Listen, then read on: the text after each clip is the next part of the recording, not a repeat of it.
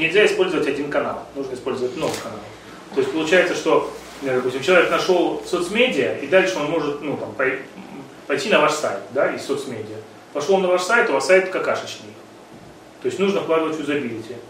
Допустим, э, по сайту ему все понравилось, ну что, он уже погулял, и что дальше? Он должен ну, что, что-то сделать, допустим, подписаться на рассылку. А у вас нет возможности mail-маркетинга, вы, не, вы не, настроили, у вас нет рассылки. Все, как бы тупик.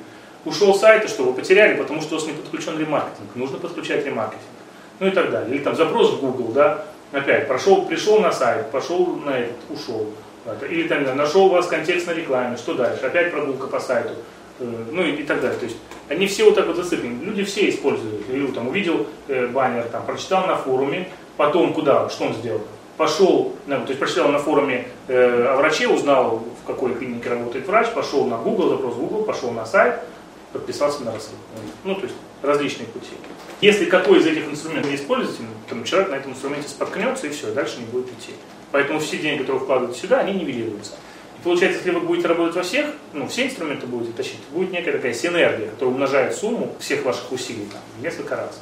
То есть ну, не простой, там, как я говорил, не 1 плюс 1 равно 2, а 1 плюс 1 уже будет равно 3. А 1 плюс 1 плюс 1 плюс 1 будет равно уже там 10.